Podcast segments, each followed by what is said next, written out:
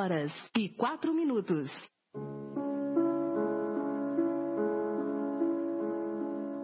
Está começando mais um programa Momentos Espirituais, produzido pela equipe de comunicação do Centro Espírita Paulo de Tarso, Vinhedo.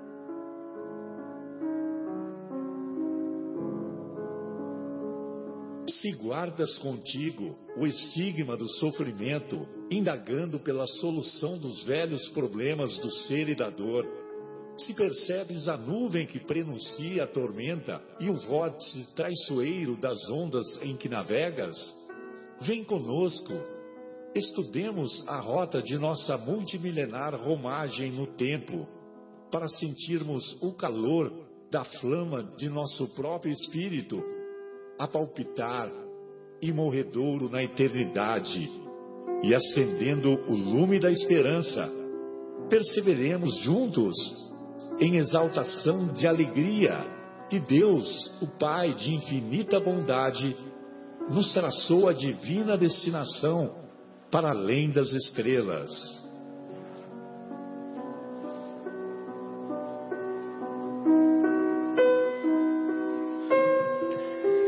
Boa noite a todos, estamos iniciando mais uma edição do programa Momentos Espirituais, programa produzido pelo Departamento de Comunicação do Centro Espírita Paulo de Tarso, aqui de Vinhedo, Estado de São Paulo, Brasil.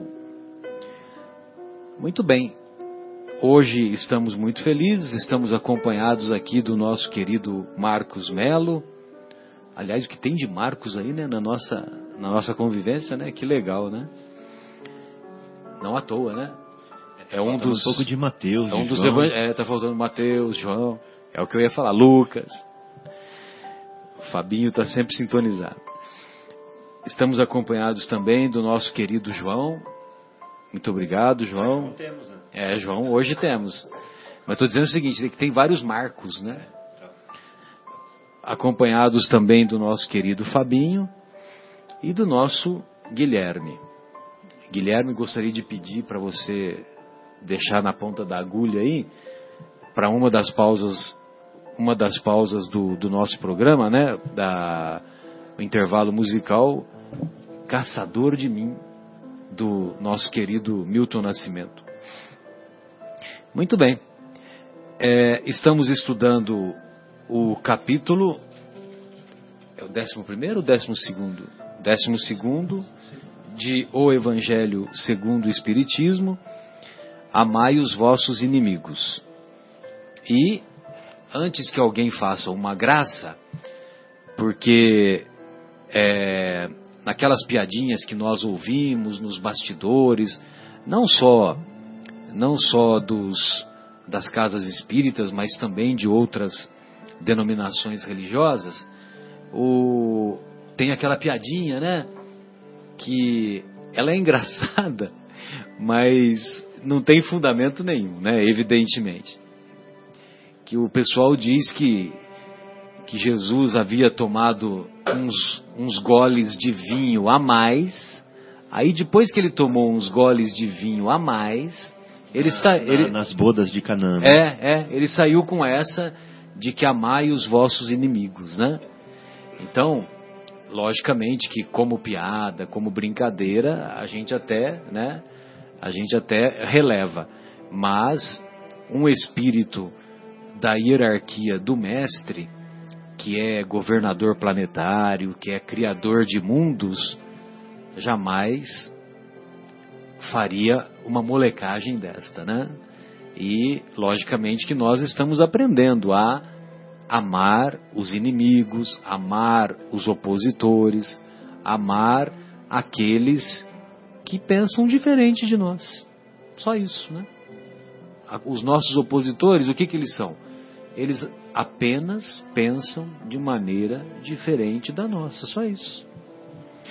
E por esse motivo nós vamos nos digladiar, nós vamos persegui-los, vamos virar as costas. Se eles virarem as costas para nós, o problema é deles, mas nós não precisamos virar as costas, né? Muito bem, e por esse motivo que Jesus, olha só como que ele diz, né, na, na passagem evangélica, lá de Mateus, não à toa, capítulo 5, que compõe o famoso Sermão da Montanha, né? Então, Jesus diz assim: aprendestes que foi dito, amarais o vosso próximo e odiareis os vossos inimigos. Eu, porém, vos digo, olha só que poesia, né? Eu, porém, vos digo, amai os vossos inimigos, fazei o bem aos que vos odeiam e orai pelos que vos perseguem e caluniam, a fim de serdes filhos do vosso Pai que está nos céus, e que faz se levante o sol para os bons e para os maus, e que chova sobre os justos e os injustos. Porque, se só amardes os que vos amam, qual será a vossa recompensa? Não procedem assim também os publicanos? Se apenas os vossos irmãos saudardes, que é o que com isso fazeis mais do que os outros? Não fazem outro tanto os pagãos? É uma poesia, né? Que coisa maravilhosa. Digo-vos que, se a vossa justiça... Essa então é para, né, para fechar com chave de ouro. Digo-vos que, se a vossa justiça não for mais abundante que a justiça dos escribas e dos fariseus, não entrareis no reino dos céus. Então, essa passagem se encontra lá em Mateus, capítulo 5, 20, versículos 20 e 43 a 47. Versículos 20 e 43 a 47. Então é muito legal, porque a recomendação, Jesus dá, ele concede a recomendação, né, de amarmos os inimigos. Ele concede a recomendação de amarmos os inimigos, e também, ele não é só a recomendação, ele explica por quê, né? E ele explica com transparência, né? Ou seja, se nós amarmos só aqueles que nos amam, aqueles que gostam da gente, o que nós estamos fazendo a mais? Não estamos fazendo nada, né? Não estamos fazendo nada. Porque as pessoas consideradas de má vida, elas também amam quem as ama, né? Elas também amam quem as ama. Ou seja, nós devemos avançar. O evangelho do mestre é um evangelho, é um pensamento, é uma reflexão de avanço permanente, né? Então nós temos que estar sempre nos esforçando para progredir, para fazer mais do que os outros. E é por isso que ele fecha dessa maneira, né?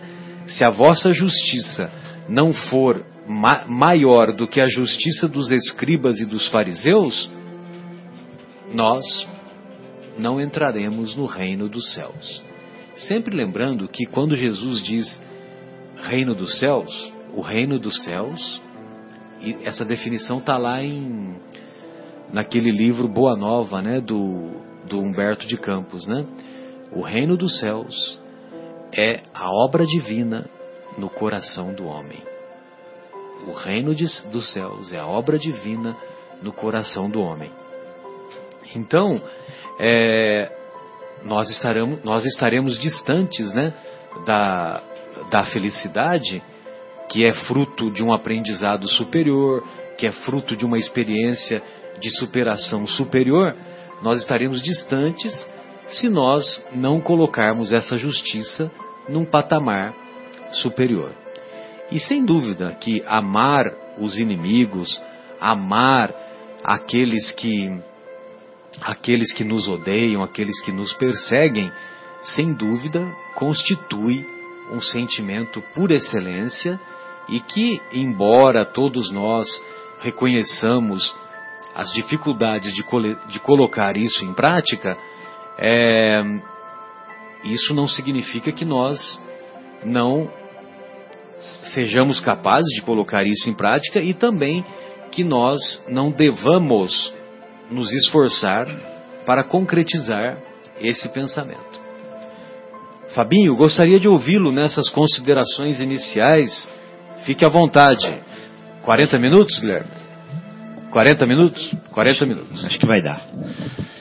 Ô, Marcelo, vou pegar um gancho no que você falou aí. Que o reino de Deus é a obra divina no coração do homem, né?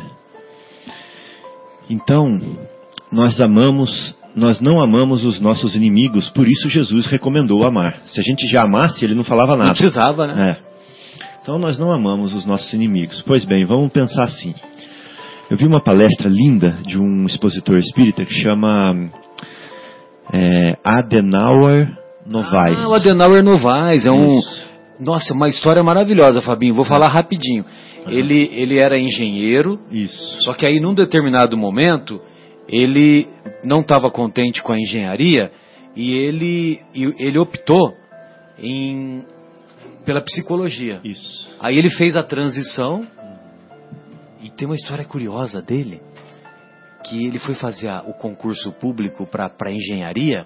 Eu estou falando baixo porque pra ninguém escutar. Ele foi fazer o concurso público de engenharia, a prova, né, o concurso público para ser engenheiro da Caixa Econômica Federal, lá na Bahia, lá em Salvador, né? Que ele é de Salvador, Bahia. E quando ele fez a prova, quando ele recebeu a prova, eram questões escritas. 5 questões escritas, né? Isso deve ser lá meados da década de 70, alguma coisa assim. Aí, dissertativas. Aí ele viu que das 5 questões, ele só sabia responder uma. Eu perguntei isso pra ele lá em Poço de Caldas. Ah, você conversou com ele. Aí ele pegou e falou, mas e aí, o que você fez? Aí ele falou, olha, eu já tinha a mediunidade em desenvolvimento e eu evoquei o espírito de um engenheiro fulano de tal, que ele citou o nome, eu esqueci. Não acredito. Verdade. Ele evocou o espírito do engenheiro e pediu para ele ajudar a fazer a prova. Não acredito. Não dá para acreditar, né? Uhum. Pois é. Foi assim que ele passou no concurso. Impressionante. Ele só sabia uma questão. E você imagina, o concurso público, Caixa Econômica Federal, não é 10 pessoas disputando 2 vagas, né? Você há de convir, né? Sim. Desculpa, então, era só para fazer um parênteses. É muito curioso, né? E provavelmente isso daí foi no começo da história espírita dele, né? Que sim, 20 e poucos anos. Hoje ele não faria mais isso. Ele não faria sacola, né? Pois é, não seria antiético. Mas então, ele é uma pessoa muito curiosa realmente, Marcelo, porque ele fala coisas que desafiam a nossa inteligência o tempo todo. Ele põe a gente para pensar. Né? Muito legal. E eu tive a oportunidade de conversar com ele também. Ah, que bacana. Então eu gosto muito dele. Lá em Poço de Caldas? Não, quando eu morava lá na Alemanha, ele foi fazer uma palestra lá. Ele foi lá, que legal. Então, lá no grupo de Munique. Isso. Então eu estava ouvindo uma palestra dele sobre esse tema, né? Amai os vossos inimigos. E curioso é que ele fala assim, olha, então nós não amamos os nossos inimigos. Mas deixa eu contar uma coisa para vocês. Eu estive num parque florestal no norte da Califórnia. Ele fala assim. E esse parque é muito conhecido pela ancestralidade das árvores, da natureza que existe lá, primitiva. Então tem árvores para você observar de centenas e centenas de anos. E elas são enormes, né? São enormes, gigantescas. E no meio dessa floresta das sequoias, né? Uma coisa assim, né? Das sequoias, isso. Então, é isso, né, Guilherme? Você se lembra o nome? Eu não lembro o nome, né? Então, no meio desse deslumbramento, ele se lembrou de Deus. E ele falou assim, meu Deus, como alguém pode não acreditar na sua magnanimidade, vendo uma obra tão maravilhosa dessa, né? E nesse momento ele amou a Deus, ele admirou a Deus pela criação e reconheceu o poder da criação ali e a pequenez dele diante da criação. Bom, esse raciocínio ficou nele. Aí ele, numa outra viagem, ele estava na Suíça e ele subiu os Alpes. Quando ele subiu os Alpes, a 3.450 metros, ele viu a neve que nunca se derrete, né? E aí ele viu o céu azul e aqueles cumes com ponta de neve e aquele verde abaixo, com as cores das flores, né? E ele falou que mais uma vez ele lembrou de Deus. Aí ele falou assim: meu Deus, que natureza exuberante, que obra-prima, que coisa mais linda que meus olhos estão contemplando. É impossível alguém não reconhecer a sua grandeza na sua obra, né? E aí, nesse momento, ele teve o terceiro deslumbre, que ele pegou e falou assim: nossa, mas eu estou olhando, eu lembro que eu olhei lá na Floresta das Sequoias, né?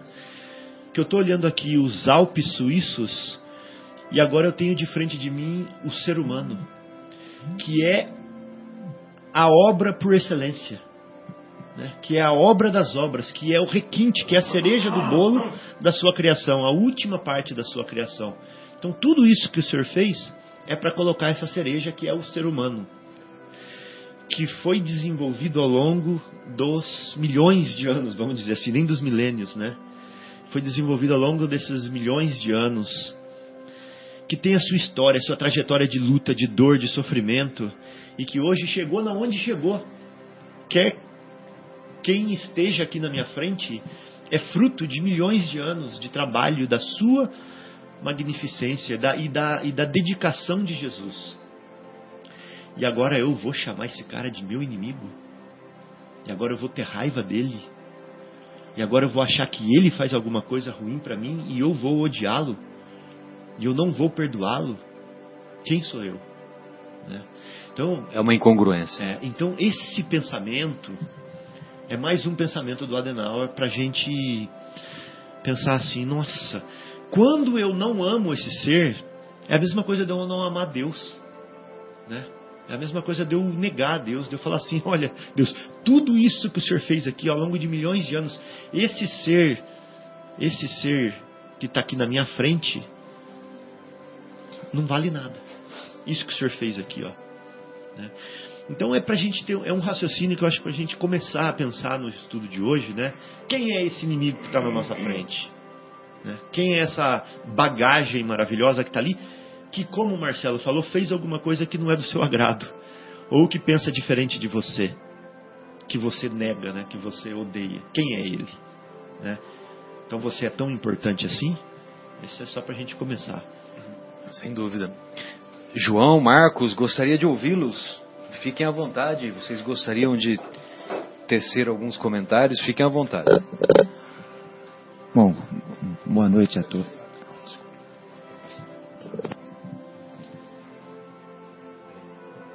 Microfone desligado, sendo ligado. Pronto.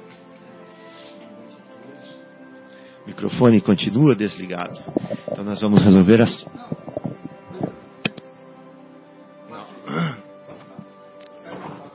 Peraí, só um minutinho. Prontinho. Marcos, desculpe. Bom, agora sim. Boa noite a todos.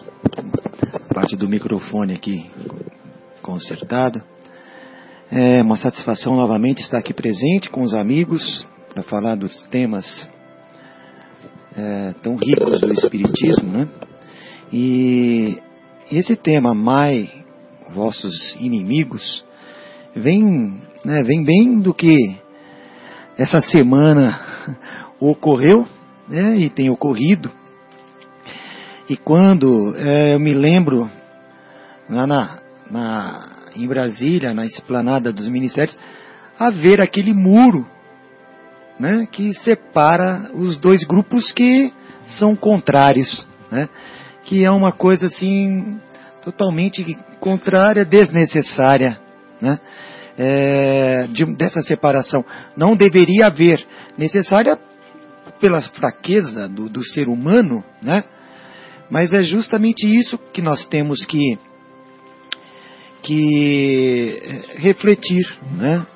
De amai os vossos inimigos, mesmo que ele pense contrário a você. Né? E isso, digamos assim, o pensamento é o mais simples das contrariedades. Né? A ideologia, existem outras muito mais graves. Né? Mas até nesse ponto nós temos, o ser humano tem falhado muito. Né? A pessoa pensa contrário ao que você pensa, já é seu inimigo. E não é assim. Então, uma reflexão daqui para frente, né, para que não ocorra essas animosidades entre essas duas tendências de pensamento aqui no país. É que a paz esteja com todos. Obrigado. Bem lembrado, viu, Marcos, que foi o muro... Alguns analistas disseram que era o muro da vergonha, né? E foi o muro que foi colocado no dia 17 de abril, a primeira vez no dia 17 de abril, na votação lá do processo do impeachment lá na Câmara, né? E, felizmente, não foi necessário, mas agora, na última semana, não tinha tanta gente também, né? Então, mas mesmo assim foi colocado lá um muro, né? E... Infelizmente, nós estamos ainda numa fase evolutiva que ainda temos necessidade de fazer essa separação por questões de segurança, né?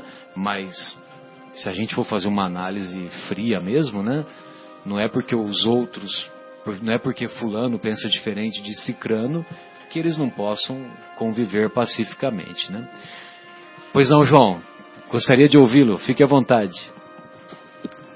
Boa noite a todos, um grande abraço a todos os ouvintes aí.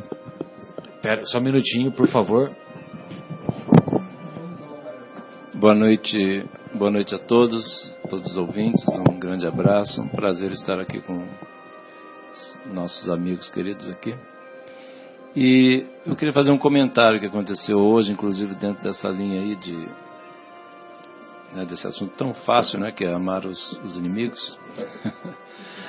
E estava num grupo de WhatsApp, como o Marcelo comentou outro dia, e hoje estava lá, dentro de toda essa questão, nesse momento que a gente está vivendo no Brasil, né, acaba mexendo com muita paixão, né, e aí as pessoas, né, acabam entrando, né, por caminhos, depois não consegue nem voltar direito, né? Então eu estava lá num grupo de amigos, né, de música, né, que é um negócio que eu gosto muito de música, então aí entrou lá, começou, um levantou a bola e depois a bola não consegue mais parar, né, falando sobre política e manda mensagem daqui, manda mensagem dali e tal. Aí depois eu peguei e falei assim, que isso já tinha acontecido alguns dias atrás, né, e nós combinamos que não ia mais entrar política no grupo.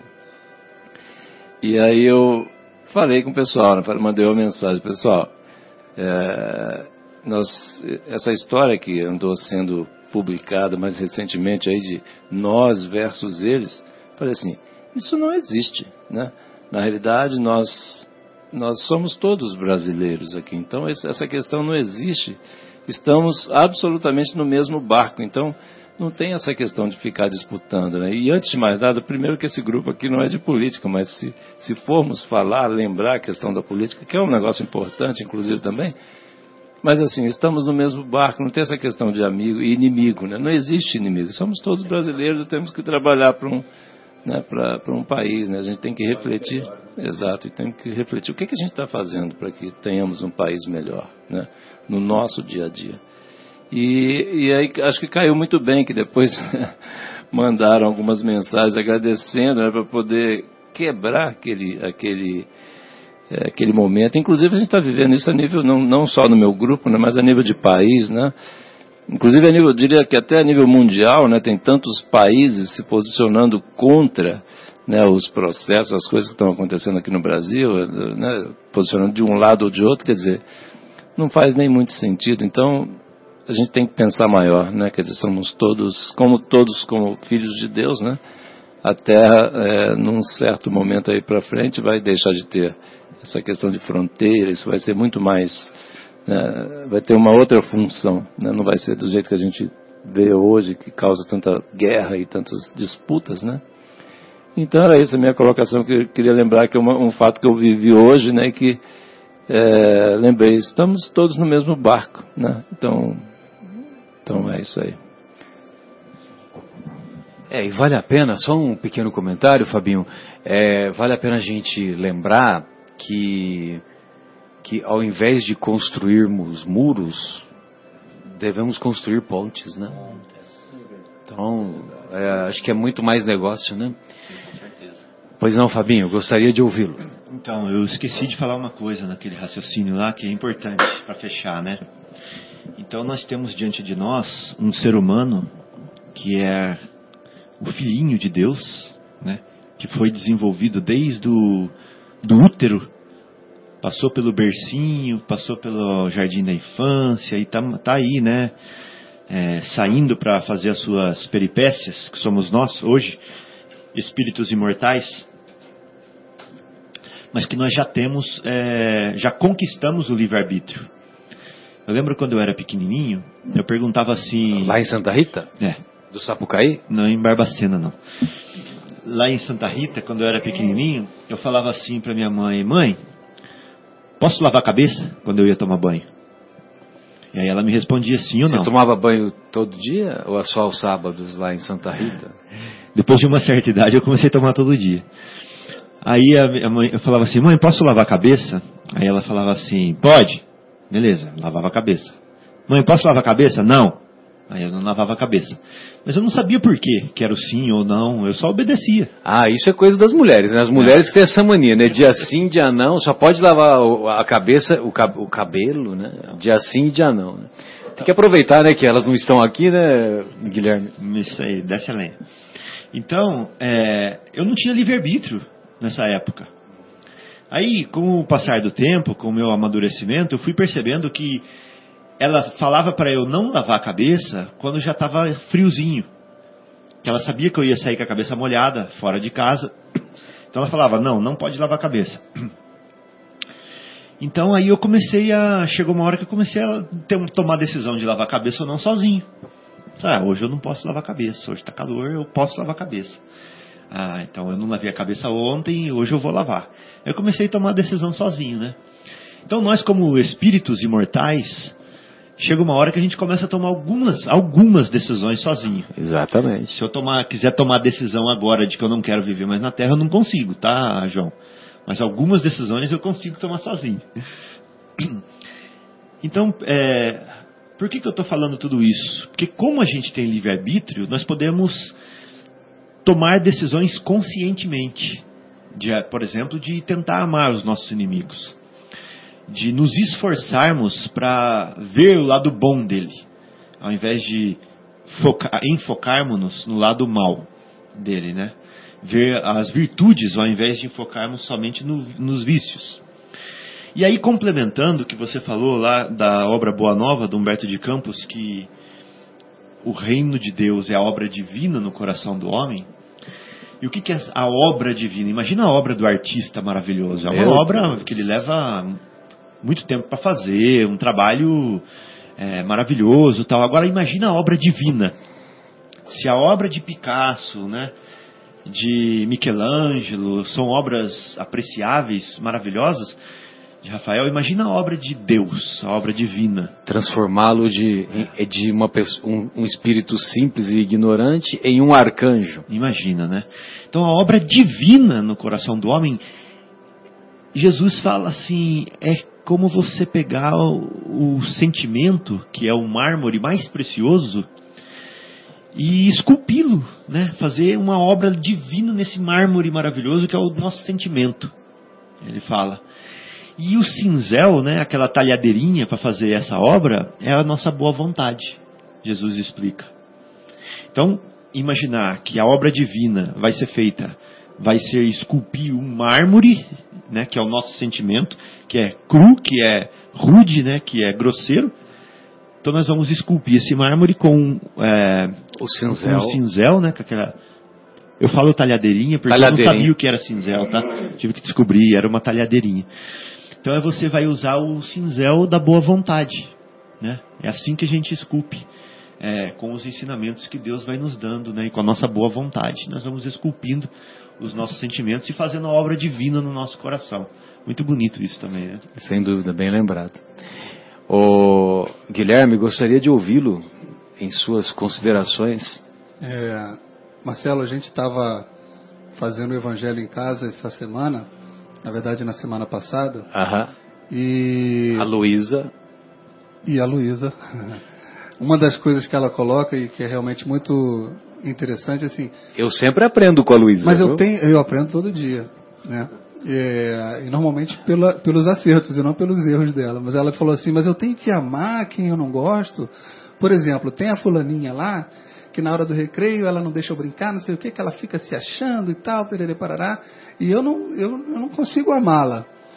E aí eu falei para ela, olha filha, realmente a gente talvez não esteja preparado para amar de verdade o inimigo, né? Mas se a gente puder pelo menos perdoar e não sentir raiva daquela pessoa, eu acho que já é um primeiro passo bastante até grande para o nosso nível de evolução, né? E naquela hora a Leila se lembrou de uma música que eu até vou sugerir para a nossa primeira pausa musical. Já aprovada. Já aprovada, está até aqui na agulha, porque já tem meia hora de programa, está na hora da primeira pausa. Mas uma frase atribuída a Buda, né? Sejamos como o sândalo que perfuma o machado que o fere. E isso é uma música que o Legião Urbana pegou esse trecho dessa frase e colocou uma música chamada Mil Pedaços, que... Salvo haja alguma... Então, com o programa Momentos Espirituais, estamos aqui ao vivo, direto do estúdio da Rádio... Não é Boa Nova, tá? Da Rádio Capela FM, 105,9, apresentando, dando continuidade ao programa Momentos Espirituais, hoje acompanhados do nosso querido Marcos Melo, do nosso querido João, do nosso Fabinho e do Guilherme. Estamos discutindo o capítulo 12 de O Evangelho Segundo o Espiritismo, intitulado Amai os Vossos Inimigos. Agora há pouco discutimos acerca da recomendação de Jesus e da explicação. Ele não só recomenda, como ele explica por que devemos amar os inimigos. Muito bem. Tem uma outra passagem que se encontra lá no Evangelho de Lucas,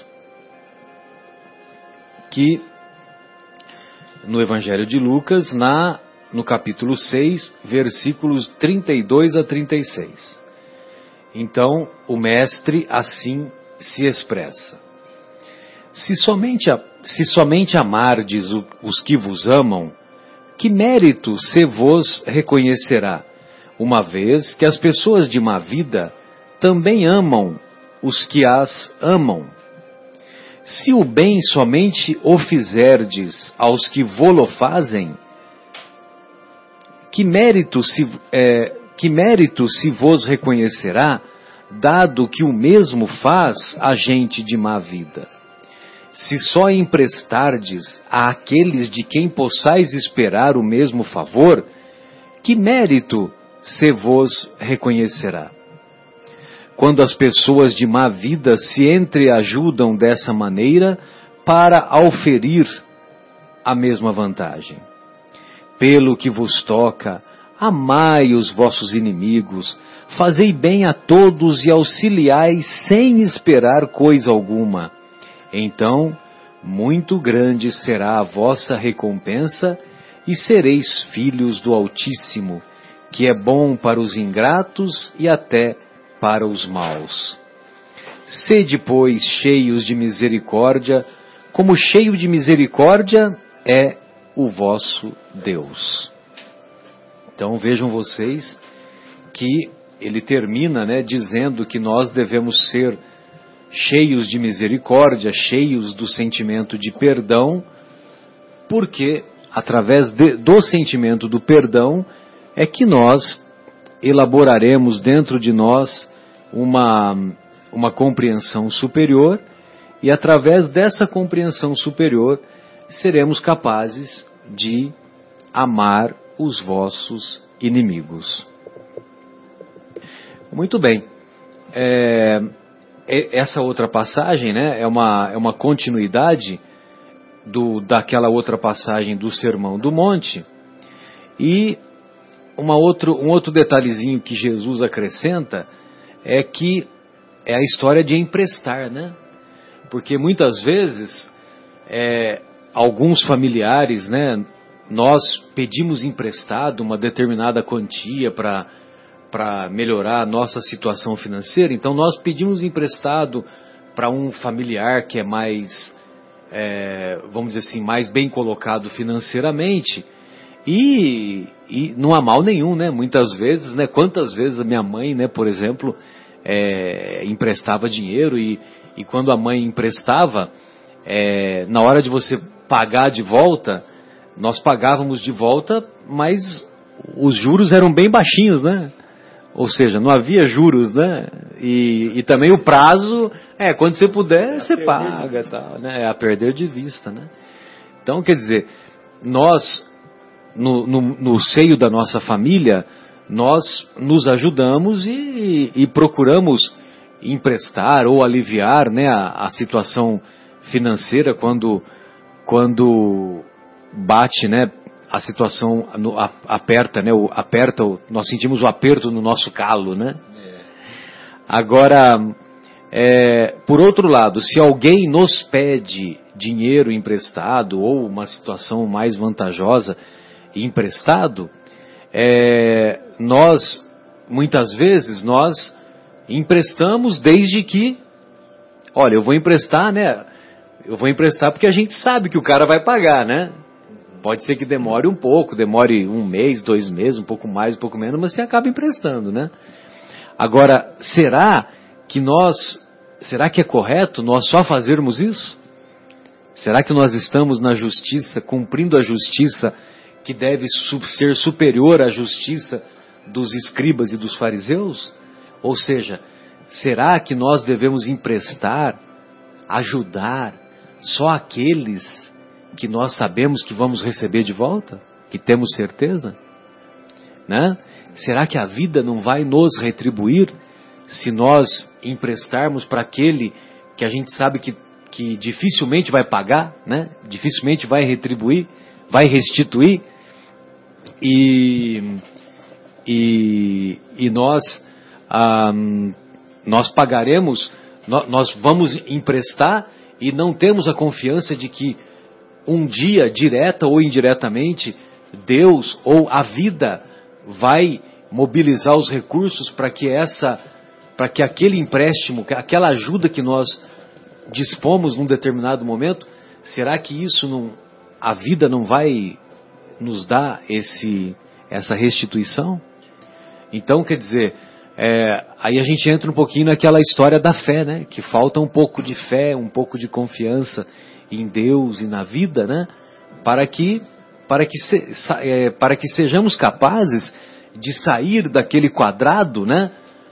Tudo bem, cada um no seu quadrado, mas nós também temos que sair daquele quadrado de que a gente só vai manter a conduta de acordo com aquilo que a maioria faz, né? A maioria só empresta para aqueles que sabe que vai devolver, então eu também só vou emprestar dessa maneira, né? Aquele cara eu não vou me arriscar, eu não vou emprestar para aquele cara porque eu vou me arriscar e eu não quero correr risco. Pois não, Marcos? Até aproveitando, tá ok? Aproveitando aqui o que você está comentando, Marcelo, a gente retoma um pouco na questão da caridade, né? Porque a caridade, ela é você dar o que até te faria falta, né? Isso é caridade. E eu estava lendo aqui, né, no Evangelho Segundo o Espiritismo, que fala assim: se o amor ao próximo constitui princípio de caridade, né, amar os inimigos é a mais sublime aplicação desse princípio, né? Que, quer dizer, ou seja, você vai a fundo, né? Você está fazendo a caridade pura, né? De amar os inimigos, que é uma virtude, né? que é uma das maiores vitórias alcançadas contra o egoísmo e o orgulho. Muito interessante, né? Sem dúvida. Sem você dúvida, poder chegar a esse ponto. E estávamos conversando, né, Marcelo, que amar o inimigo não é você ter por ele o apreço que você tem por seus amigos. A mesma afeição, né? Exato. Né? Basta apenas não desejar mal a ele, né? Não desejar mal. Não precisa sentar à mesa, né, para tomar uma cerveja, chega aqui, vem em casa. Não é assim. Uma cerveja sem álcool, viu, ouvintes? Bem entendido, né? Não, pois é. Mas é isso, né? Você não precisa ter o mesmo apreço. Né? Não precisa exatamente, né, a fundo, amar os inimigos. Não, vou convidar ele para minha casa. Não é exatamente isso. O apreço você tem com seus amigos, com seus entes queridos. E aos seus inimigos você não deseje bem. Ou vibre... Desculpa, perdão. Ou não deseje mal, vibre para o bem da pessoa. Exato. É, e outra... É, são algumas normas, né, que nós aprendemos aqui com o comentário do Kardec, que ele diz isso, né, que nós devemos não só não desejar o mal, como também nos esforçarmos, né, para termos o sentimento de ficarmos felizes quando obtemos notícias, obtemos informações de que aquele opositor, aquele adversário, que ele obteve, por exemplo, uma promoção no serviço, foi bem sucedido no trabalho, bem sucedido no estudo, bem sucedido, enfim, na vida amorosa, na vida sentimental. Então, nós podemos nos esforçar, pelo menos, para ter esse sentimento de ficarmos felizes e não invejá-lo, e não ficarmos mais magoados ainda, né? Mais com aquele sentimento de amargor, né? E outra coisa importante é nós orarmos pelos nossos adversários, né? Para que esse sentimento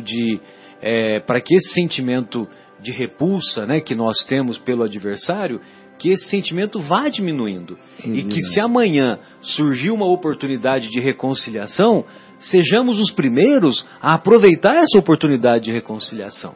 Né? Sem dúvida. Então isso tudo o nosso querido Kardec coloca, né, no desenvolvimento desse pensamento que você iniciou. Né? Sim. E a gente, assim, imaginamos que grande parte da nossa vida passamos dormindo. Exato. Né? Exato. Estamos em desdobramento, espiritualmente encontramos com esse inimigo, né, no mundo espiritual. Exatamente. Podemos estar encontrando, conversando com ele também. Estabelecendo um diálogo mais... Sem dúvida. Mais... Precisamos pôr isso em prática encarnado, né? Conscientemente encarnado. Exatamente. Estabelecendo um diálogo mais... de mais aproximação, né? Sem de dúvida. Mais, qual que é o termo que, assim, estabelecendo com ele, lá no mundo espiritual, um diálogo de compreensão mútua, um diálogo amistoso, né? De diminuir essa separação, né? Sem de diminuir um grande essa distância. Aqui o João está lembrando, né, João? Construir a ponte, como você mesmo falou, né? Exatamente, estabelecer a construção da ponte, né? E às vezes o rio é largo, né? Então a ponte dá um trabalho para fazer, né? Exatamente. Tem que construir, tem que fazer um pouquinho mais, né? É impressionante como, assim, se a gente parar avaliando, assim, o Evangelho, na realidade, assim, todas as palavras de Jesus são, assim, variações sobre o mesmo tema, eu diria, assim. Que o tema, qual que é o tema principal mesmo de Jesus? Amor. O amor. Né? Então, assim... É a lei do amor, amar ao próximo, amar ao inimigo. Igual na lição anterior, até no livro do André Luiz, ele fala assim, né, tem uma mensagem que ele diz assim, qual o próximo? Tem que escolher o próximo, tem que ser... Não, ele fala, tem que ser qualquer próximo. Jesus não falou que teria, não, é aquele próximo, sei lá, só pode ser branco, ou só pode ser negro, ou só pode ser do meu partido. Não existe isso, né? É amar ao próximo. E o inimigo é um próximo. Né? E existem muitas vezes a forma de amar, muitas vezes, assim, por exemplo, um espírito que ainda esteja envolvido com crimes, a nossa forma de amá-lo é deixá-lo bem preso lá, trancafiado lá, porque é para ele não fazer mais coisas. Às vezes é a única solução para aquele momento daquele espírito, né, em função para que ele vá amainando, né, e não se comprometa mais, para não fazer mais coisas. Então é a única forma, né, naquele momento, até que cai a ficha, né, como a gente diz, ele deixa... Que haja um despertamento. Exatamente, que ele desperte e, vamos dizer, siga outro caminho. Igual, por exemplo, a gente, né, exemplos com os nossos filhos, muitas vezes, a melhor forma, a gente pensa assim, amar é fazer à vontade, é só dizer assim, não. Muitas vezes a gente ama quando a gente fala não, né, por exemplo, para... algumas iniciativas de nossos filhos, de nossos amigos, de nossos pais, de esposa, enfim, né, do nosso próximo, vem com alguma ideia que, né, a gente consiga perceber que seria algo de ruim, de negativo. A melhor coisa é dizer o não, né, para que ela não siga e não entre num caminho. Nós estamos amando, né, e não é só que a gente costuma se enganar nessa questão, né? Ah, não, tem que comprar, o filho quer aquele negócio, tem que comprar, tem que dar o telefone novo, tem que fazer isso. Não, às vezes não, ele tem que saber os valores, a gente tem que ajudá-lo a criar esse sentimento, né? Entender quais são os verdadeiros valores, para que a gente vá, né, alcance esse tema principal de Jesus, que é o amor, né? Que o Marcelo bem respondeu aí a questão, né? Quer dizer, entendeu? Então é isso que eu estava pensando aqui, refletindo aí, ouvindo as considerações tão... Para variar, né, João? O amor está na base de tudo, né? Impressionante, né? A tecla é sempre a mesma, né? Fabinho, e aí? Como é que a gente tem que fazer? O que a gente tem que fazer para amar os inimigos? Marcelo. Acho que esse roteiro que eles dão aí é bem legal, né? Que o Kardec dá, né? E eu queria ir um pouquinho, explorar um outro lado. Mais além. É. Fabinho mais além. É, queria... Tem um livro chamado Brasil mais além, né? Ah, é? É. Então, beleza. Então eu queria explorar um outro lado, que é o seguinte. O que o inimigo faz que ele se torna nosso inimigo? Vamos pensar. O que ele tem que fazer para se tornar nosso inimigo? Ele tem que fazer, igual você falou no começo, Marcelo, alguma coisa que eu não goste, ou pensar diferente de mim, ou criar alguma situação para mim ou para os meus de incômodo, né? Não é isso? Então, aonde que ele está tocando quando ele faz isso? Ele está tocando justamente nos nossos pontos vulneráveis, que precisam ser trabalhados. É esse ponto que eu queria tocar aqui. Então, por exemplo, o Marcelo estava dando o exemplo do dinheiro, né? Então, quando uma pessoa chega e empresta dinheiro da gente e fala assim, ó, vou te pagar no final do mês. Chega no final do mês, ela não paga, obviamente. E você precisa do dinheiro porque você contou com ele, né? Nos seus cálculos, no seu planejamento. Aí você liga para a pessoa, ela fala assim, ó, não deu. Final do mês eu pago, do próximo mês. Aí você vai lá, dá o seu jeito.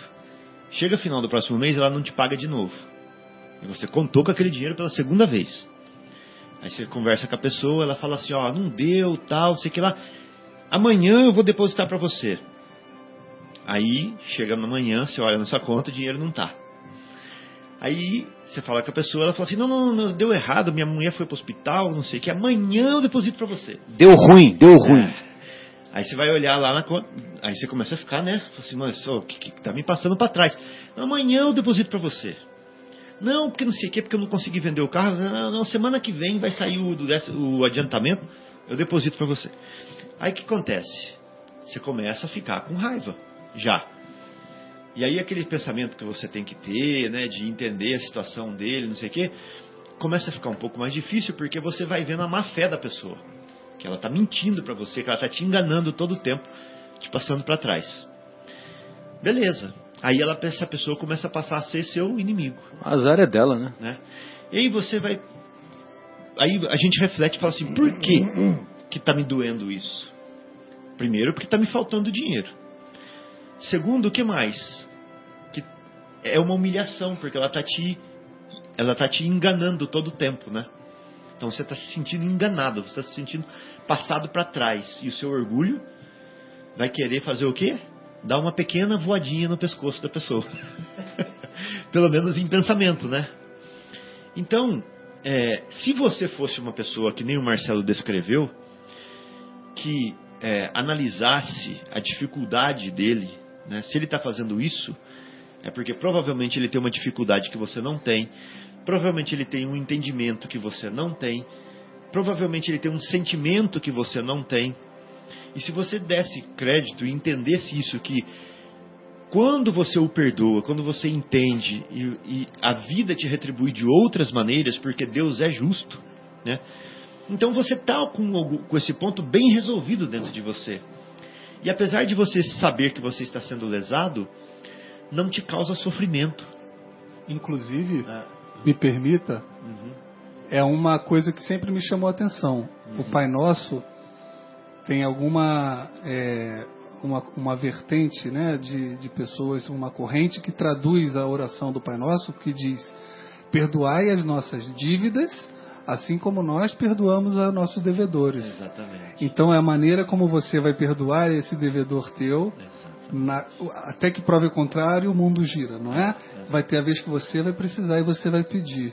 E como Deus é justo, como você estava falando, provavelmente assim também você será tratado quando não puder pagar uma dívida sua. Muito bem, excelente. E de acordo com o estudo do nosso querido Severino Celestino, viu, Guilherme,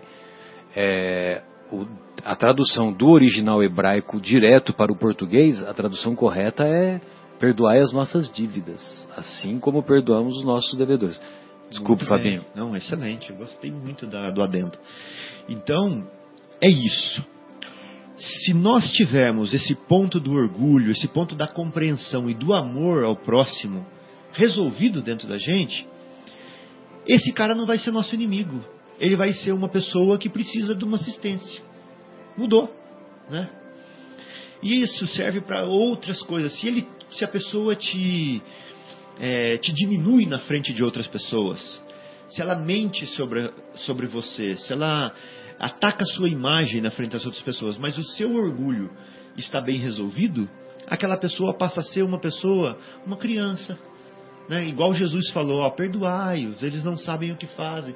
Você entende que aquela pessoa é uma pessoa que não sabe o que faz, e ela não é mais a sua inimiga, né? Então, em tudo aquilo que a gente classifica as pessoas como nossos inimigos, na verdade é porque eles estão tocando em pontos mal resolvidos dentro da gente.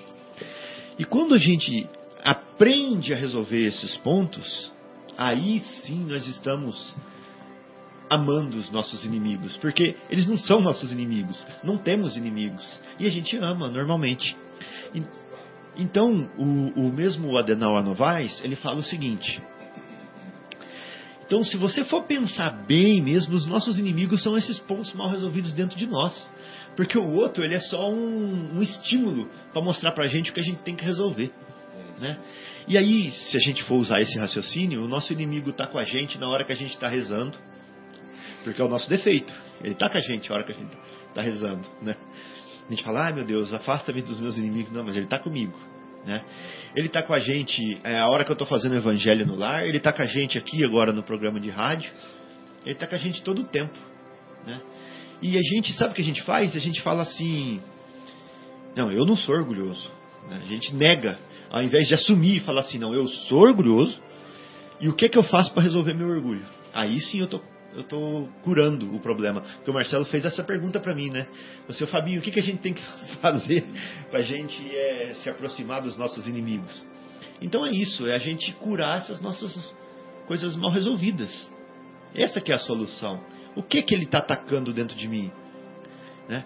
Então, se a gente fosse fazer alguma coisa para ser inimigo de Buda, ou de Gandhi, ou de Chico Xavier, ou do Divaldo, a gente não vai conseguir fazer eles ficarem nosso inimigo, porque eles não têm problemas mal resolvidos dentro deles.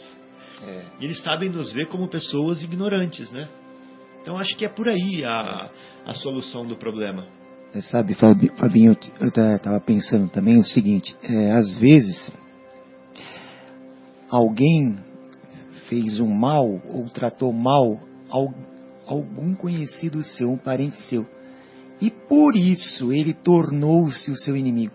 Ele não fez nada contra você. Olha, você vê que coisa doida, né?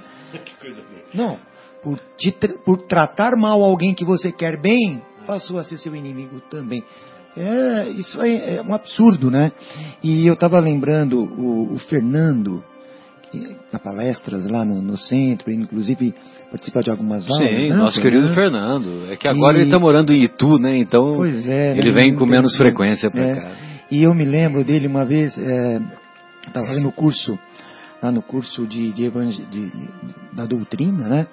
O Fernando falou o seguinte, ele sempre, duas, três vezes eu já ouvi ele falar isso, e isso é demais. Se alguém xingar sua mãe no trânsito, não ligue, porque você sabe que aquilo é mentira, né? Então não compre aquilo por esse seu inimigo. Aquilo é uma mentira, então passou, né? E vem de encontro ao que você... está exatamente falando, quer dizer, não deixe o seu orgulho ser ferido por uma mentira, né? E não deseje mal àquela pessoa e ela segue em frente. Né? E tem uma história no futebol, né, Marcos, que você imagina, o juiz de futebol, ele tem a sua mãe homenageada várias vezes, né? E aí, desde pequeno, a minha mãe me ensinou assim, né, que, olha... Se alguém xingar falar, ofender você me xingando, então você tem que ter na cabeça o seguinte, que você tem a sua mãe, a mãe do céu, né, que seria a Maria, né, a mãe santíssima, e a mãe para xingar, a mãe para os outros xingarem, né? Então você faz de conta que a ofensa foi para aquela lá, que nós não vamos, você não vai dar bola, você não precisa se ofender por isso. Uhum. Entendeu? Muito boa. E queria falar mais uma coisinha. Deixa só o João falar. Desculpa, João, que o João já estava inscrito, né? Seguindo a ordem, né, do relator. Tal, né? Agora. Não, só complementando, é que tem uma mensagem, se eu não me engano, do André Luiz. Estou me lembrando assim, o seguinte, que os inimigos, exatamente nessa linha que você falou, que os inimigos nos prestam um serviço muito importante, né? Que eles ressaltam os nossos defeitos, porque os amigos não, né? Quer dizer, é até difícil, se a gente estivesse rodeado somente de amigos, a gente não vai ficar sabendo dos nossos defeitos, exatamente os pontos que você colocou aí, que são... Né? No próximo bloco nós vamos desenvolver justamente isso, viu? Tá legal. Viu, João, que nós separamos aqui. Excelente. Então, pois não, Fabinho? O mais legal de tudo, é o seguinte, que a gente vive usando de etiqueta, né, nos nossos relacionamentos. Ah, querido. Ah, querida. Não, pois não. Não sei tchau, tchau, querida. Não precisa voltar. Muito importante. Porém, se a etiqueta ela não é suficiente para entrar dentro, né? De propósito, para ficar mais enfático, para entrar no seu âmago, né, para comover os seus sentimentos, então ela está sendo superficial, ela está sendo até certo ponto falsa. Porque a etiqueta ela tem que partir de dentro para fora, né? Tem que ser o sentimento seu daquele jeito. Quando você está chamando uma pessoa de querida, você tem que sentir que ela é sua querida. Você tem que amá-la, né? Tem que sentir bem por ela. E não só falar da boca para fora. Então, muitas vezes a gente usa de etiquetas, a gente faz caridade, a gente faz palestra, a gente vai fazer programa de rádio, a gente faz campanhas, a gente vai na padaria, fala de Jesus. Só que a gente se esquece do básico. A gente se esquece do mármore que tem que ser trabalhado, né? Do mármore do sentimento que tem que ser talhado, que tem que ser esculpido. E a gente fica aí perdendo a nossa vida nas atividades exteriores, mesmo que sejam caridosas. Exatamente. Se elas não estão sendo suficientes para mexer com você por dentro, para tudo. Não está servindo para nada, está perdendo tempo. Está fazendo coisa para as pessoas verem, está sendo fariseu. Exato. Né? Então, tem que ser, se mexer com o sentimento. Quando for visitar uma família carente, tem que sentir a dor da pessoa. Tem que saber o que ela está passando no fundo do seu coração, né? Tem que pôr a mão no ombro dela e falar assim, meu irmão, como estão as coisas, né? E não fazer mecanicamente as coisas somente, que nós estamos perdendo uma oportunidade muito grande. E também não deixar de, a todo momento, ficar com uma lanterninha para dentro acesa, olhando os nossos defeitos, né? Quando a pessoa falar de inveja, ficar pensando assim, não, será que eu me enquadro nisso? Será que eu não me enquadro naquilo? Como será que eu me relacionei com fulano? Como será que eu desrelacionei? Vou dar um exemplo idiota para vocês. Eu passei hoje na portaria do condomínio onde eu moro. Aí o porteiro falou assim para mim, esse aqui é fulano, é novo aqui, né? Ele tá fazendo prática, tá aprendendo. E eu, na minha ânsia de fazer uma gracinha, falei assim, fala pra ele não fazer coisa errada, hein? E fui embora. Meu Deus, o cara se ofendeu. Não, ele não se ofendeu. Ele não se ofendeu. Então tá bom. Fala pra ele não fazer coisa errada, hein? Cuida bem dele aí, ensina bem, não deixa ele fazer coisa errada. Mas porque quando na empresa, quando chega um estagiário, alguém, a gente faz brincadeira assim, né? Mas aí eu fui com o carro pensando assim, não tá certo o que eu fiz. Não tá certo, eu tinha que ter falado assim, deseje as minhas boas-vindas pra ele. Fala pra ele que eu desejo que dê tudo certo, que ele aprenda bastante e que se ele precisar, eu estou à disposição dele. Eu devia ter falado assim. Não, Fabinho, calma. Fabinho, às vezes a gente xinga uma pessoa, você xinga de maneira carinhosa e você está demonstrando um amor por ela. Claro, Marcelo. Eu sei o que você quer dizer, entendeu? Eu quero dizer o seguinte, mas eu sei o sentimento que teve dentro de mim. O sentimento que teve dentro de mim foi tipo assim, de fazer uma piada. Né? Não há mal nenhum. Mas eu acho que se eu tivesse falado dessa outra forma, eu tinha dado um apoio pra ele, porque ele ali estava inseguro, tal, começando um trabalho novo, não sei o quê. Uhum. Eu acho que eu poderia ter sido mais amigo dele, entendeu? Mas num outro momento você vai ter essa oportunidade. Claro. Né? Aí eu já tive a oportunidade. Eu voltei, né, na hora de entrar de volta, eu cheguei e falei assim, meu amigo, você é novo aqui? Então foi eu que fiz aquela brincadeirinha com você lá na saída, né? Aí falei pra ele assim, te desejo tudo de bom, que você aprenda e se você precisar de alguma coisa eu tô aí. Então você vê que legal? Sim, sem dúvida.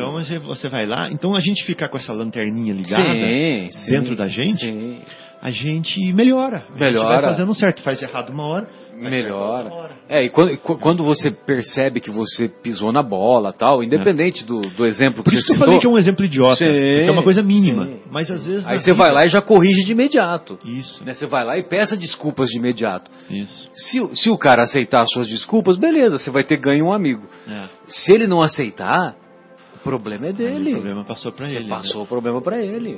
E tem também o ponto seguinte, se você não for lá pedir, aquilo vai rendendo juros e correções. Sim. Então, assim, quanto antes você for lá e pagar aquele carnê lá, é melhor, né? Exatamente. Mas sabe por que eu falei, Fabinho, que não há mal nenhum, né? No início lá da sua fala, da brincadeira que você fez, porque você fez a brincadeira na presença do outro funcionário. Sim. E o outro funcionário já conhece você. Já conhece. Entendeu? Já sabe que você fez as brincadeiras, que você está fazendo, é uma maneira carinhosa que você está falando e tal. Mas legal, né? Mesmo assim, como ficou aquela pulga lá, né? Atrás da sua orelha, né? Então você foi lá e fez a correção necessária. Eu falei assim que é um exemplo pequeno, né? Uma coisinha tonta. Mas a gente pode extrapolar isso para muitas outras coisas mais graves. Né? Inúmeras outras. Muito bom. Guilherme, vamos fazer mais uma pausa? Tornamos então com o programa Momentos Espirituais. Hoje, discutindo aqui direto do estúdio da Rádio Boa Nova, Rádio Capela FM. Rádio Capela 105,9, impressionante. 105,9, direto do estúdio aqui da Rua do Café, no bairro Capela, em Vinhedo. E para aqueles nossos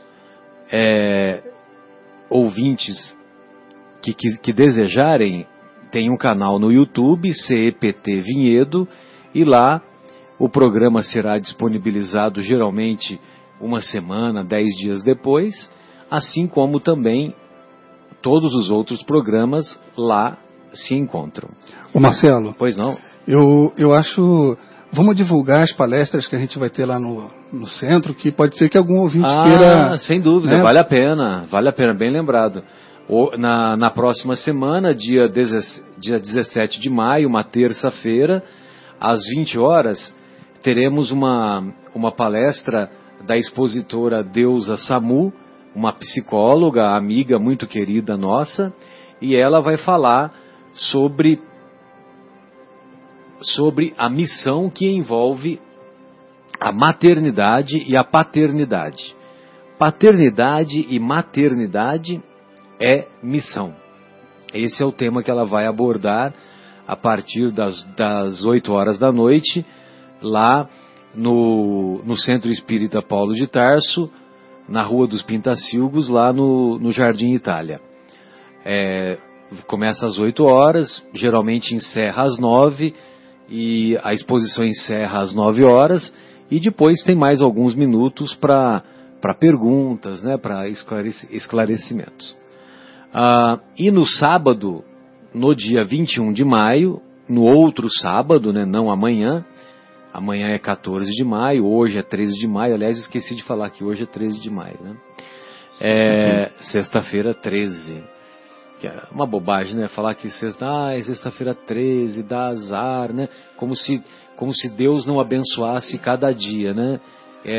Quem que dá azar, né? Deus ou nós aqui que manchamos os dias, né? Que são verdadeiras dádivas, verdadeiros presentes que Deus nos concede todo dia, né? Então, no dia 21 de maio, um sábado, às 14 horas e 30 minutos, o nosso querido Geraldinho Lemos virá fazer mais uma exposição doutrinária com o tema tão apreciado pelo nosso querido Fabinho, a data limite. Chico Xavier e a data limite. 14h30, eu falei, mas vamos reforçar, 14h30. Ele está lá para fazer umas perguntas para ele. E você não estará? Sério? Então deixa anotado as perguntas que eu passo para ele. Tá? Não, tô falando sério. Deixa as perguntas anotadas.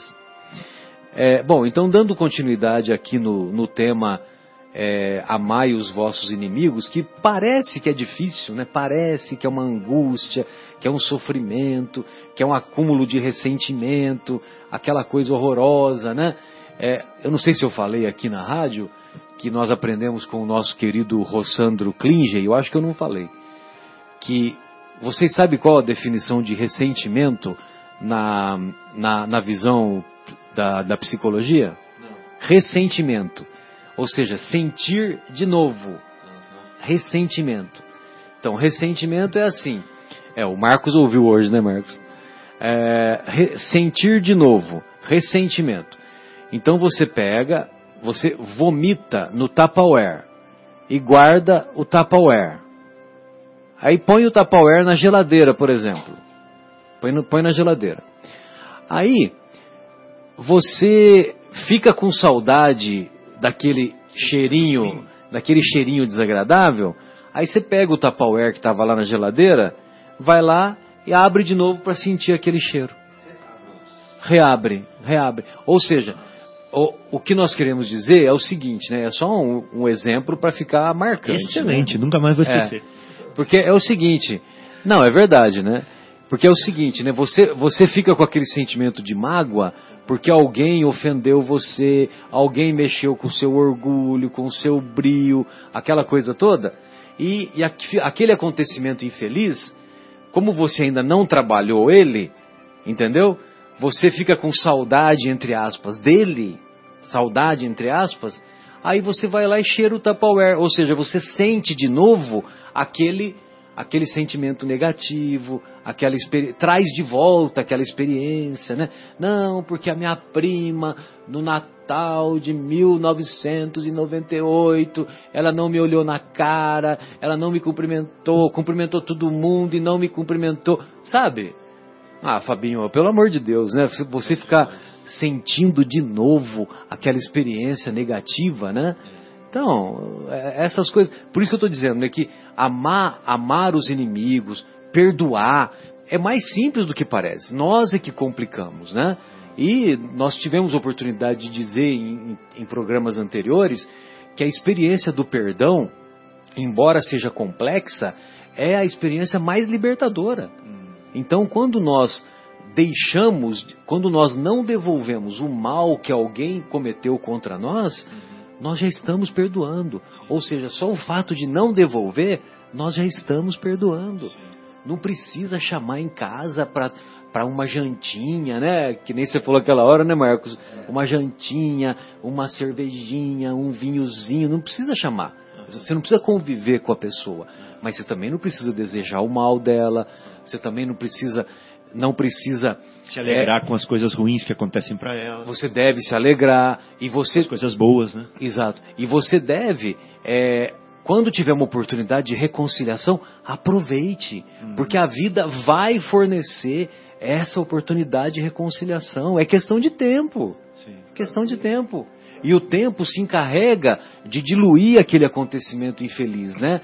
Vai diluindo, até que chega uma hora, você se recorda daquele acontecimento infeliz e não se importa mais.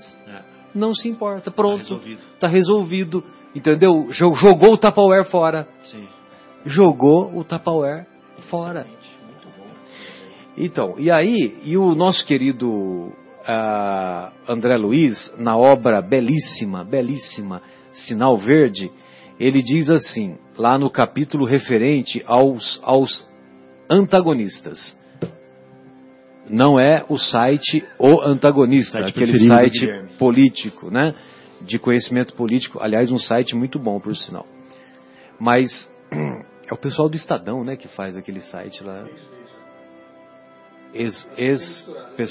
Mas tem um pessoal que era do Estadão também, do Estadão e da Veja. Muito bem. Aí, lá nesse capítulo de antagonistas, o nosso querido André Luiz diz assim: o adversário em quem você julga encontrar um modelo de perversidade, talvez seja apenas um doente necessitado de compreensão. Então, aquele adversário, aquele nosso opositor, que nós achamos que ele é um modelo de maldade, né? Que você não pode nem ver ele na frente, muitas vezes é um doente que não foi compreendido. Olha só, reconheçamos o fato de que, muitas vezes, a pessoa se nos torna indigna simplesmente por não nos adotar os pontos de vista. Não é o que nós vemos hoje? Não é o que nós vemos hoje lá na política do dia a dia? Eu vou ser inimigo dos nossos irmãos só porque eles pensam diferente de nós? Entendeu? Não. E eu também não devo me considerar superior porque o meu modo de pensar é superior ao dele, né? Mesmo que seja, e também nem importa se seja, se é ou se não é. Vamos conviver pacificamente, entendeu? Agora, é lógico, vamos adotar um comportamento ético elevado, né? Se o nosso adversário não quer adotar, ou o nosso opositor não quer adotar um comportamento ético elevado, aí o problema é dele. Pois não, Fabinho? Pensei que você ia falar. Nunca despreze o opositor, por mais ínfimo que pareça. Olha só, João.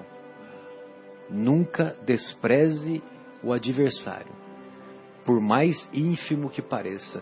E quantas vezes a gente vê isso, né, no nosso dia a dia, no futebol, né? Vocês já viram no futebol? Quantas vezes, né, que aquele time que é considerado pequeno, né?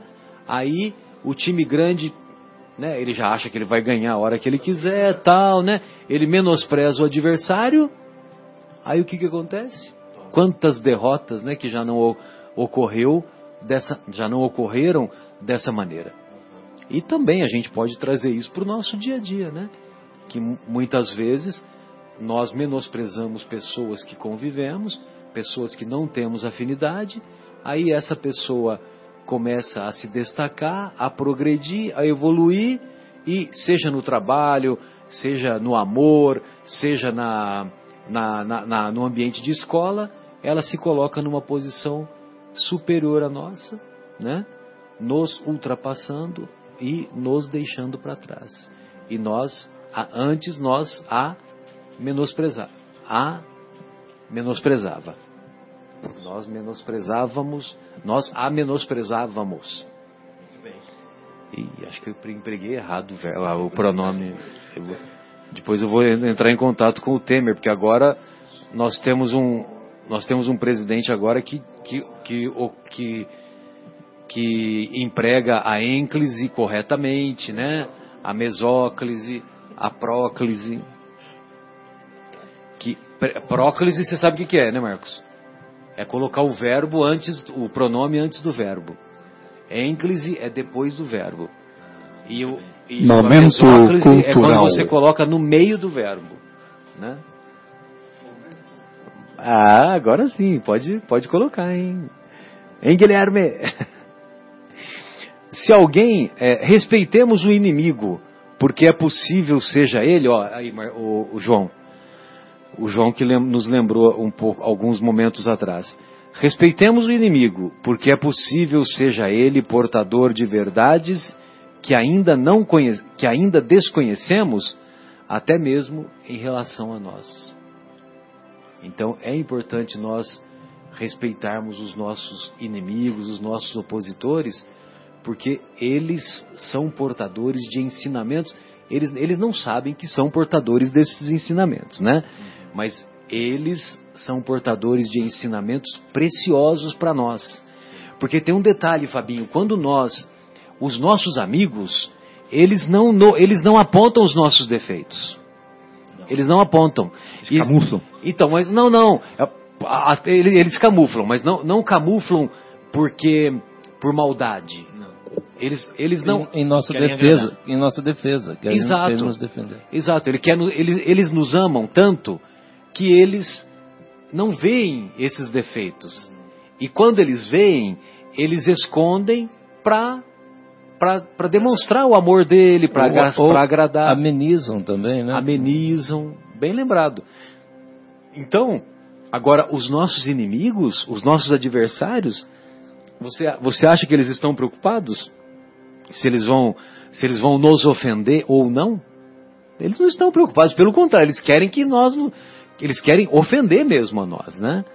Então, agora, quando eles apontam as nossas imperfeições, meu Deus, se nós tivermos a humildade de reconhecer essas imperfeições que nos são apontadas, nós podemos trabalhar demais e melhorar demais o nosso mundo íntimo, né? Então, pois não, Marcos? Até aproveitando o que você estava falando, que nós, num planeta de provas e expiações, né, nós nos deparamos com inimigos de todo quanto é lado, né? Com adversários em qualquer esquina é seu adversário, né? E tem esse trecho aqui, muito interessante, né? Pois não. Que, assim, pela mesma destinação na Terra, deve esperar topar por aí com homens maus e perversos.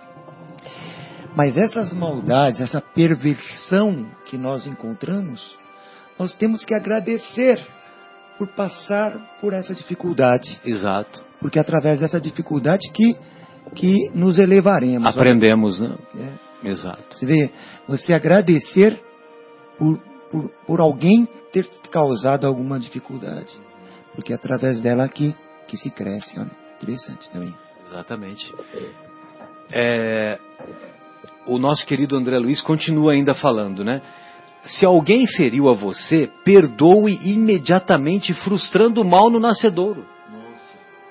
Se alguém feriu a você, perdoe imediatamente, na hora. Não deixa aquela encrenca crescer. É mais ou menos quando alguém faz uma fofoca, né? Ou faz um comentário infeliz sobre outra pessoa, sobre outra situação, tal. Aí vem destilar o veneno nos nossos ouvidos, né? Aí, se nós não temos amadurecimento suficiente, nós vamos pegar aquela informação e vamos continuar levando adiante, né? Vamos continuar levando adiante.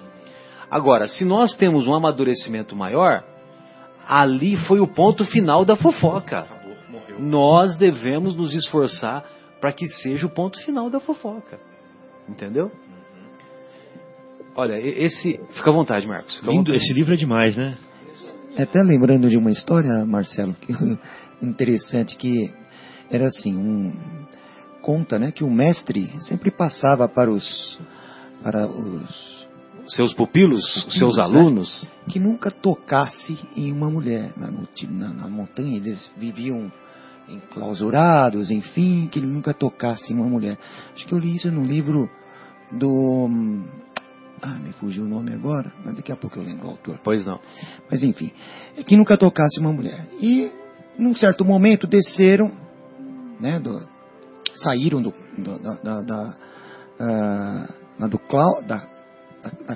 mosteiro, da clausura, né, para passear pelo território, pelos arredores ali. E estava chovendo e tinha uma enxurrada, uma mulher estava tentando atravessar, aquela enxurrada não estava conseguindo. O mestre foi lá, pegou ela no colo e atravessou aquela enxurrada. Um dos pupilos, o cara ficou muito contrariado, e eles continuaram caminhando, e o cara fechada, cara fechada. Até depois de horas o mestre falou: pô, mas o que você tem, né? O que está acontecendo? Pois é, mestre, você falou para a gente nunca tocar numa mulher, e você pegou aquela mulher no colo. Ele falou assim: eu peguei, mas deixei ela lá. Você ainda está com ela no colo. Você ainda está com ela no seu pensamento. No seu pensamento. E é bem isso, né? Exato. De você esquecer. E você falou de matar o mal no nascedouro. Quem falou foi o André Luiz aqui, né? Eu só estou admirando, né? E vamos nos esforçar para praticar, né? Porque convidando a essa reflexão. Isso acontece muito também no trânsito. O trânsito é um laboratório para nós. Sim.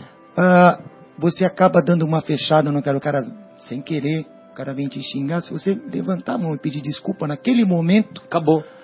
Ele até fica sem jeito. E ali acabou. Em vez de você retrucar, enfim, e aquilo só vai aumentando, né?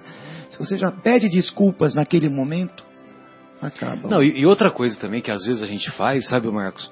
É assim. O fulano da frente, ele cometeu um equívoco conosco, né? Na hora a gente fala outra coisa, né? Mas ele cometeu um equívoco, né? Aí a gente passa adiante dele, entendeu? E aí a gente pega e encara o proprietário do outro veículo, né? Próximo. Encara o próximo, é? Olha as manifestações do amor, né? Nós, espíritas, né? Vamos lá, fazemos o evangelho, tomamos passe, damos passe, né?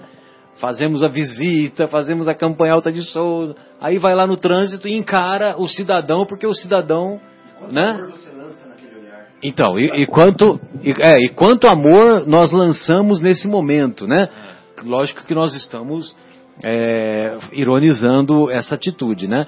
E aí, o Fábio, quer dizer, é uma incongruência, uma incoerência muito grande, porque se a gente faz isso, a gente está ofendendo o cidadão lá, né? Que, mesmo que ele esteja errado, que ele tenha feito uma barbaridade, né? Mas a gente não sabe quem está do outro lado, quem está dirigindo o outro automóvel, né? O outro veículo. E se você pega lá uma pessoa que está desnorteada, uma pessoa que é violenta, uma pessoa que tem uma arma dentro do carro, aí essa pessoa resolve te perseguir, entendeu? Você vai jogar correr o risco de jogar a sua existência, antecipar a sua chegada desnecessariamente. Tudo bem, você até vai morrer como mártir, né? Mas é um martírio desnecessário, entendeu? Não é um martírio lá, né, do Estevão, né? Pelo amor de Deus, não dá nem para comparar, né? Tudo bem, você vai ser injustiçado, é uma morte injusta, antecipada, mas você também não precisava contribuir, né? Tudo pelo orgulho ferido, né? Exato. Tudo aquele orgulho ferido. Não, aí ele vai ter que me pedir desculpas. Né? Fica aquela coisa. Não, enquanto ele não me pedir desculpas, eu não... Que coisa de doido. Não, e se tem alguém no carro, a gente fala, você viu o que ele fez? Você viu o que ele fez? Que absurdo. Às vezes a pessoa nem te viu, né? Foi uma coisa sem né? E quando também passa alguém, você está na pista certinha, passa alguém, você está a 100 por hora aqui na Anhanguera, né? Aí passa um cara a 160. Mas que absurdo! Você nem sabe o que está se passando com aquela pessoa. De repente está levando alguém a um hospital. Mas não, para você é um absurdo o cara dar um farol alto em mim para me sair. Eu estou dentro da velocidade normal. Nós somos seguidores da lei. Nós somos feridos e somos testados nisso, né? Acho que aos poucos nós vamos nos melhorando. Mas diariamente em cada esquina nós temos essas provinhas, essas provas sem de dúvida, como está o nosso orgulho. Pois não, João, fique à vontade. Um outro exemplo também dentro da mesma situação. Aí se de repente essa pessoa, né, que a gente vai lá brigar, xingar e tal, aí de repente é um colega lá do Paulo de Tarso. Que do Paulo de Tarso. De repente é um amigo que mora no mesmo condomínio. Você já pensou, olha que vergonha, né? Já aconteceu, eu estar indo para a reunião de terça-feira e... ficar aborrecido com a barbeiragem do carro da minha frente, e aí nós dois paramos, um atrás do outro, no Paulo de Tarso, para ir assistir a preleção. Meu Deus. Já aconteceu. Meu Deus. Tá vendo só? Eu ia fazer um comentário assim, o seguinte, o livro Sinal Verde realmente é um guia de reforma íntima sensacional. Permanente. Né? E essa questão... sobre a mágoa, né, que foi comentado agora há pouco, numa mensagem que o Fábio leu para a gente outro dia aqui do livro do André Luiz, ele também fala o seguinte, né, que a gente sempre toma ações imediatas, né, para se livrar do inseto, se limpar de alguma sujeira, etc. e tal. E a mágoa, que é um negócio profundo, que vai lá naquele local onde a gente deve... onde deve ser construído o reino de Deus, ali, que foi comentado. Aí a gente guarda a mágoa lá. Né? Quer dizer, onde a gente deveria ser, por questões assim, de inteligência mesmo, né? A gente, nós precisamos pensar, ser mais racionais. Colocando detritos no coração. Detritos no lugar mais importante. Você acha que tem que colocar detritos no coração? Não faz sentido. Né? Que é o que foi da preleção de hoje lá do Anel de Luz. Né? Uma coisinha só, pois não, para a gente pensar também. Então a gente ficou bom, né? Aí agora a gente já aprendeu a perdoar, certo? Certo. Então, beleza. O Guilherme faz mal pra mim, eu perdoo o Guilherme. Porque ele pediu desculpas, né? Então, eu perdoo o Guilherme. O Marcos faz mal pra mim, pede desculpa, fala assim, beleza, eu te perdoo. Mas a gente pode ficar perdoando o resto da vida, né? Até chegar o dia que a gente não precisa perdoar mais, porque não ofendeu. Exatamente. Então, é uma coisa pra gente pensar que aí resolveu por dentro. Aí não tem mais inimigo, não tem mais nem quem perdoar. Exatamente. Aí já é Mahatma Gandhi. A crítica dos outros só poderá trazer-lhe prejuízo se você consentir. A melhor maneira de aprender a desculpar os erros alheios é reconhecer que também somos humanos, capazes de errar talvez ainda mais desastradamente que os outros. Sim.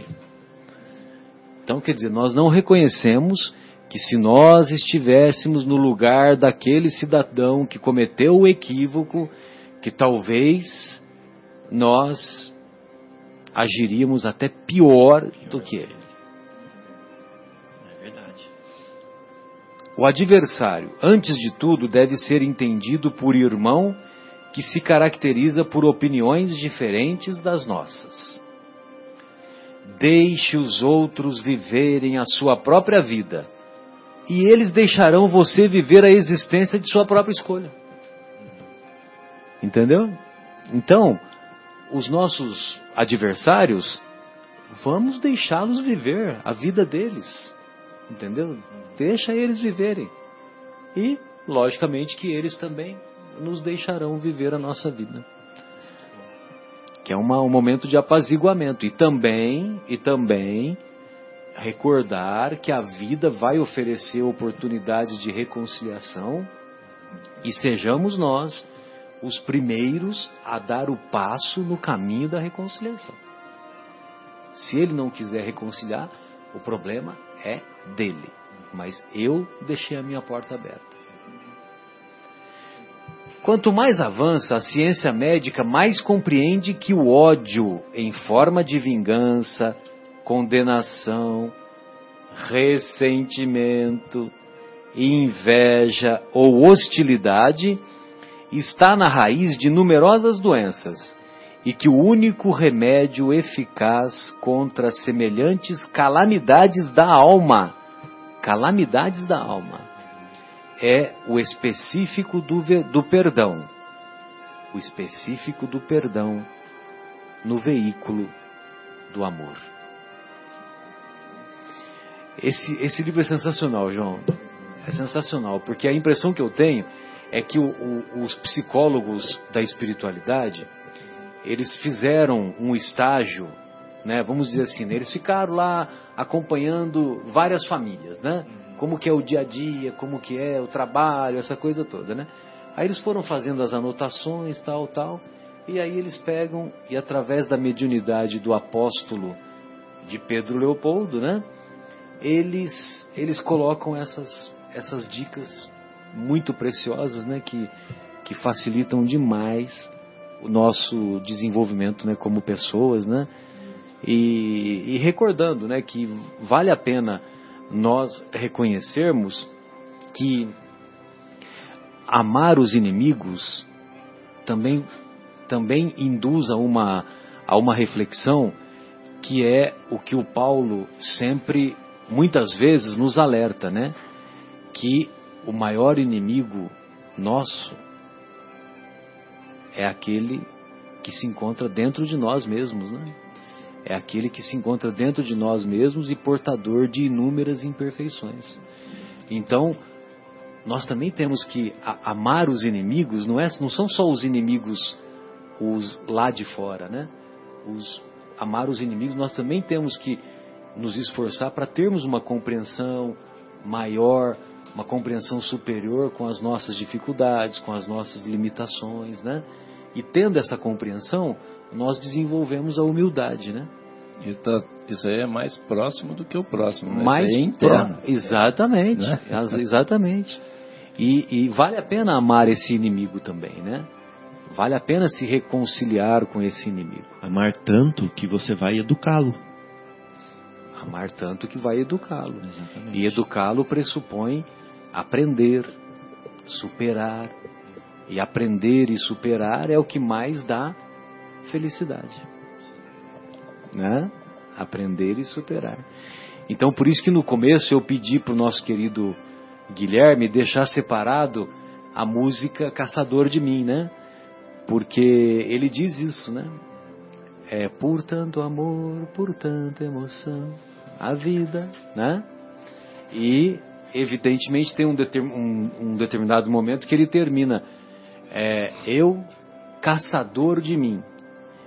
Eu acho que esse foi o único erro que o Milton Nascimento, quando estava escrevendo a letra, ele, acho que é o Fernando Brant, né? Deve ser os autores, né? Acho que esse foi o único erro que eles captaram equivocadamente da espiritualidade, né? Porque essas obras são obras belíssimas e, venhamos e convenhamos, né? São músicas inspiradas do alto, né? Então, eu acho que ele deveria mudar. Ao invés de eu, caçador de mim, eu, conquistador de mim. Faz mais sentido. Eu vou, quando eu encontrar com o Milton Nascimento, eu vou dar essa sugestão para ele. Amigos, vocês gostariam de fazer mais alguma consideração? Que nós estamos nos preparando para as despedidas. Eu gostaria só de ler uma... Pois não, Marcos, fica à vontade. Muito obrigado, Marcelo. Sem problema. Que eu recebi hoje no WhatsApp. O WhatsApp tem coisa boa também, maravilhosa, né? Tem maravilhosa. Coisa ótima do WhatsApp, não é só... E tem uma frase muito boa do Chico Xavier que diz assim... ele pede, né? Que eu lembre sempre de que todos nós fazemos parte dessa maravilhosa teia chamada vida, criada por alguém bem superior a todos nós.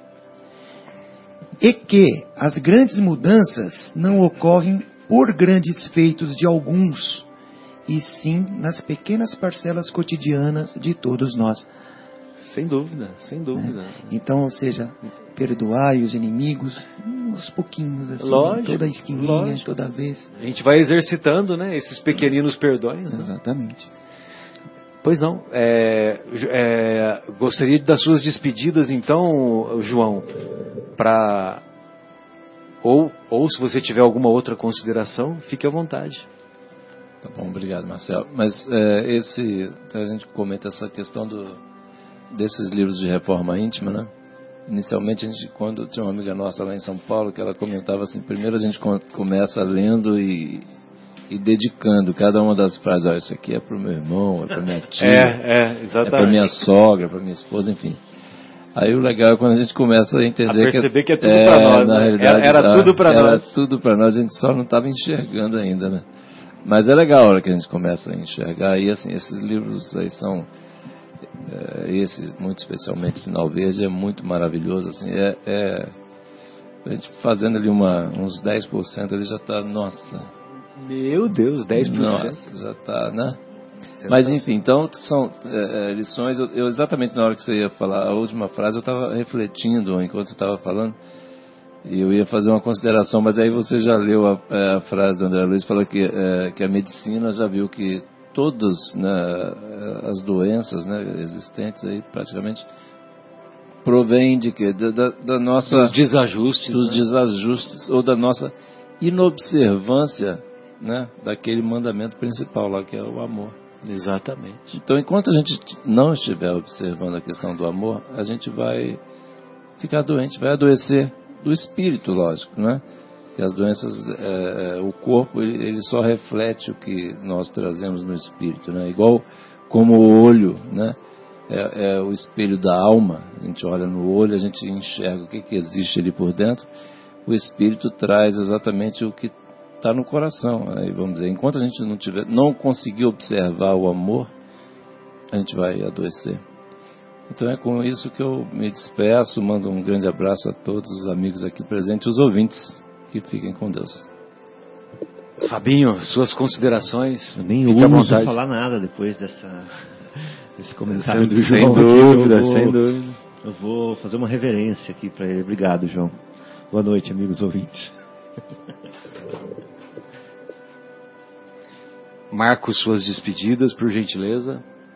Boa noite a todos. Muito obrigado novamente pela oportunidade de estar aqui nessa grande... Esse encontro fraterno. Exatamente, esse debate, esse encontro fraterno. Muito obrigado, Marcelo. Opa, uma boa noite a todos os ouvintes. Honra. Fiquem com Deus também. Muita paz. O convite é permanente, viu, Marcos? Muito obrigado. Guilherme, suas despedidas, por gentileza. Boa noite. Não esqueça de mandar um abraço pro Fauzi. Fauzi, um grande abraço para você. Eu achei que o Marcelo hoje não ia mandar. A Luciana, minha irmã. Para a Luciana, irmã do Marcelo. A Maria Fernanda, pequenina. De 5 anos. E pode acrescentar a Fatinha também. Fatinha, a Leila, a Dona Ida, seu Manel, Ixi, Maria, o Dedé. Levado o Dedé. O Dedé. E, bom, na sequência, então, a gente vai ouvir a música que você pediu, Caçador de Mim, mas ninguém lembrou. Hoje, apesar de ser sexta-feira 13... 13 de maio, rapaz. 128 anos da libertação, da abolição da escravatura no Brasil. Né? E quando a gente fala que o nosso amigo está devendo dinheiro há 2 meses para a gente, né? Quanto tempo a gente ficou devendo para esses escravos que a gente, por décadas, né? Por séculos, escravizou.